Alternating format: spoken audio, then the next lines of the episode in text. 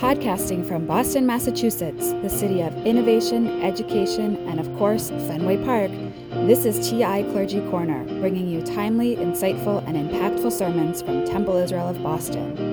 In this episode, we'll hear Rabbi Elaine Zecher's Shabbat Awakenings, a reflection as we make our way toward Shabbat entitled Girls on Fire. We certainly remain grateful for this precious relationship between Bethel and Temple Israel of Boston that started over 20 years ago when our mutual friend Nancy Kaufman was heading the Jewish Community Relations Council. Our relationship as congregations deepened because of a wonderful book, The Red Tent by Anita Diamant. The Red Tent spawned a study group between our congregations in 2003, a conference at Boston University on MLK Day in 2005, Shabbat and Saturday afternoon learning sessions for females of our broader communities, as well as other social justice initiatives that our congregations have shared over the past two decades. Our notes tell us that we started talking around two, 2002, and I guess we haven't stopped. It has been an honor to be in conversation with one another. As we begin, we have two texts to share Numbers chapter 27, verses 1 through 11. The daughters of Zelophehad, of Manasseh family, the, Hef, the son of Hefer, son of Gilead, son of Machir, son of Manasseh, son of Joseph, came forward. The Tikravna benot Zelophehad. The names of the daughters were Machla, Noah, Hogla, Milcah, and Tirzah. They stood before Moses, the Ta'amodna, and Eleazar the priest, the chieftains, and the whole assembly at the entrance of the tent of meeting. And they said, Our father died in the wilderness. He was not one of the faction, Korah's faction, which banded together against eternal God, but died for his own sin, and he has left no sons. Let not our father's name be lost to his clan just because he had no son. Give us a holding among our father's kinsmen. Moses brought their case before the eternal God, and the eternal God said to Moses, the plea of Zelophehad's daughters is just. Ken benot Zelophehad. You should give them a hereditary holding among their father's kinsmen, transfer their father's share to them. Further, speak to the Israelite people as follows If a man dies without leaving a son, you shall transfer his property to his daughter this shall be the law of procedure for the Israelites in accordance with the Eternal's command to Moses. And our second text for today's sermon is taken from the writings of the gospel according to the R&B hitmaker Alicia Keys. Sister Alicia introduced her Grammy award-winning album Girl on Fire with this comment. Girl on Fire is about new beginnings new perspectives, and fresh starts. It's about finding your inner strength and channeling it in a way you've never tried before. To be on fire is to allow yourself the freedom to take full control of who you are and how you want to live your life. It's that moment you choose to claim your power and be extraordinary. On this Sunday, as we celebrate the life and legacy of Dr. Martin Luther King, we also celebrate the lives and legacies of countless women who also refused to back up and shut down in the face of discrimination. As we consider the impact of the daughters of Zelophehad and the sisters of the civil rights movement, we invite you to reflect with us this morning on the topic these girls are on fire.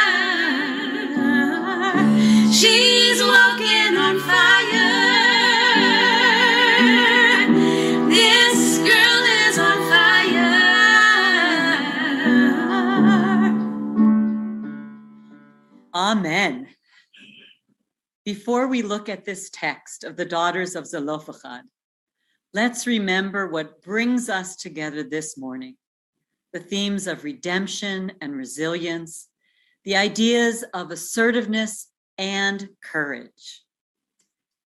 In December 1955, 26 year old Reverend Dr. Martin Luther King, the newest preacher in Montgomery, Alabama, was thrust into leadership to a large extent unwittingly when the Women's Political Council became the first group to call for a boycott of the bus system.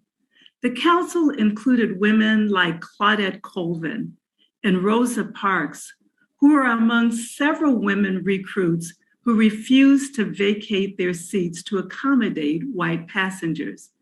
They were largely overlooked by the people who recorded the history, but today we call the names of women political council leaders like Mary Fair Burks, Jo Ann Robinson, Irene West, Thelma Glass, Uretta Adair, women who did the bulk of the legwork to launch the boycott and organize the carpools for the bus, boy, bus boycotters who endured 13 more months before the US Supreme Court ruled that segregation on public buses was unconstitutional. With Reverend Gloria's urging, I'd like to share a personal story about meeting Rosa Parks of blessed memory. In 1987, she received an honorary doctorate from the Hebrew Union College, where I was studying to be a rabbi. Following the ceremony, there was a reception to which I was invited. Those of us honored to attend had the chance to sit with her. She told us about her experiences and one idea that surprised us all. She said, that day on the bus for which she was famous was just her turn. The day before, someone had done the exact same act of defiance by not moving from her seat. There was someone assigned the day after, too. She said, it was just my turn. I was one of many. Rosa Parks was one of the many women who formed the backbone of the movement. While the leaders in full view were typically men, it was understood that no one could begin to move an agenda without having full engagement of the women. That we don't know their names is a familiar story throughout history. The marginalized people get so far marginalized that they're written out of the story. Today, we can highlight that history and lift up those who were a part of the movement but didn't get full recognition. In biblical study, as well as throughout history, we find so much more when we look more closely and discover how the story actually includes us all. So, why did we choose this biblical text? Well, let's think about how Zelophehad's daughters were feeling when we encounter them as the Israelites are preparing to enter the land promised to their fathers and mothers when they were led out of slavery in Egypt. God instructed them to make a plan to distribute the land to which they were going. As we heard in the text, what would they receive as an inheritance as the daughters? Nothing. That was not going to work. So, what did these Z girls do? Well, something extraordinary happened. They drew close, they did it together, and we know their names. We don't always hear the names of the women, do we? The first daughter, Machla, the one who overcomes the sick feeling before speaking out. The second, Noah, the one who is pleasant, lovely. The third, Hogla, the one who soars yet is grounded like a partridge. The fourth, Milka, the one who has a regal disposition. And the fifth, Tirza, the one who expresses what she wants. Machla, Noah, Hogla, Milka, and Tirza. Five different girls, five different personalities, five different ways of working, five different styles of coping, but one sisterhood of girls on fire. Five sisters, one sisterhood. You know, every girl needs her sisters, her girls on fire, because empowered women empower women. We might expect that women, heirs to Egyptian slavery, and then put under the law that frequently favors men, they might have reacted by keeping silent in the face of the challenges that the daughters faced, by accepting as natural the rule decreed for them to follow. We might have expected women in those early days to simply stay close to their tents, to remain out of sight, not to go so far from their families and friends. But Zelophehad's daughters were on fire because they spoke to injustice, where they claimed their rightful inheritance. They changed their destiny and they changed the destiny of subsequent generations. Today, we lift up the noble and righteous acts of those who stood up instead of backing down. And when we examine the daughters of Zelophehad, we see they weren't alone. God was with them because God's mercy is everlasting and applies to all of us. Humans have the proclivity and often the self righteous indignation to cloud the clarity of God's love, to focus on some and not on the others because of the color of the skin, their religion, their gender, their sexuality, their socioeconomic status, and so much more. But God knows. The Midrash teaches that they drew their strength to step forward because they knew the mercies of God are not like the mercies of people, because people can be awful to one another. God's concern is for all. As it is said, God gives sustenance to all flesh, and God is good to all, and God's mercy is upon all of God's works. We learn from the actions in our biblical text these three ways that give us a pathway of what to do and how to go forward.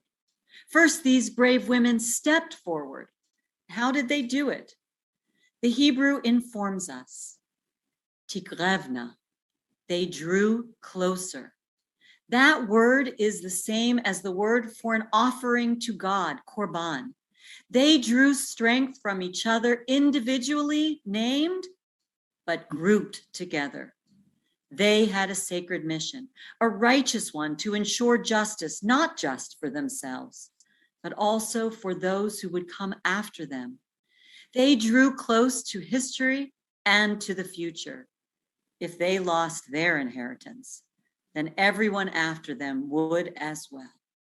They dared to go out from their living place, from their social space, from the destiny imposed upon them, right there in front of the tent of meeting, a sacred place of holiness and authority, they took their own authority. Stepping forward is the boldest step. Change doesn't happen without it.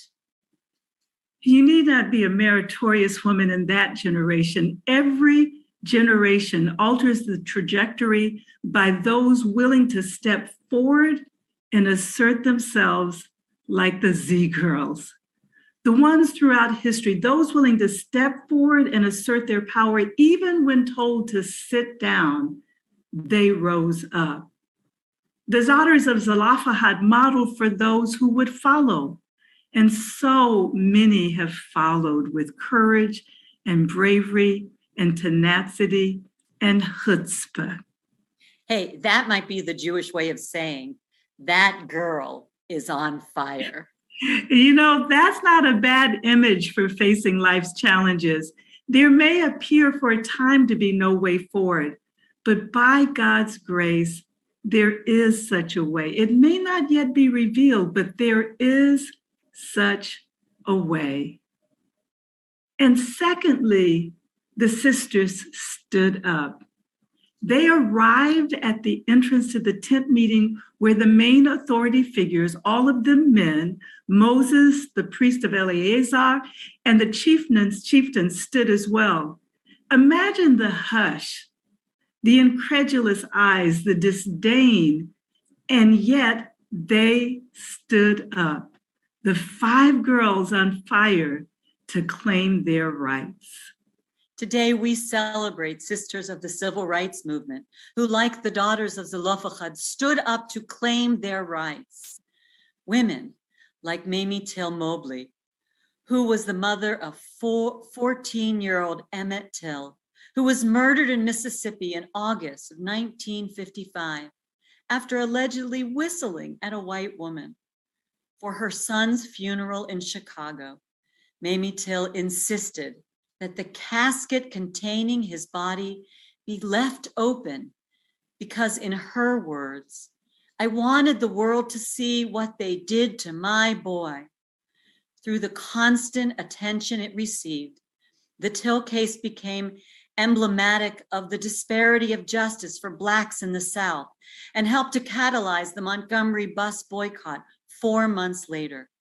Like the daughters of Z, Mamie Till Mobley was a girl on fire.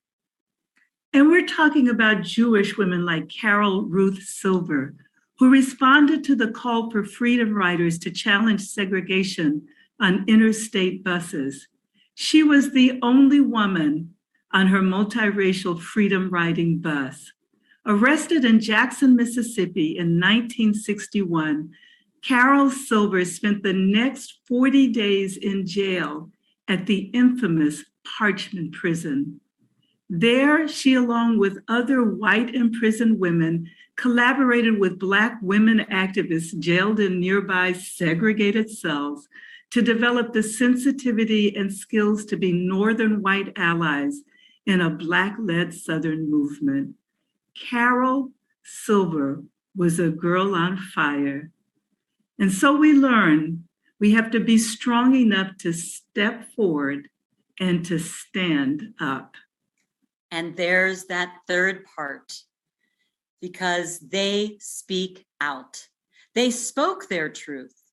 Those girls were on fire. They were clear and articulate, not whining, not about land for them, but their rights, their personhood, dignity, and the legacy of their father. Their speaking out, like those of the civil rights movement to address injustice, was rooted in the confidence that each one of us is awesomely and wonderfully made in God's image. Their eyes saw what Moses could not. Fortunately, God could see it too. So Moses took it to God. And how does God respond?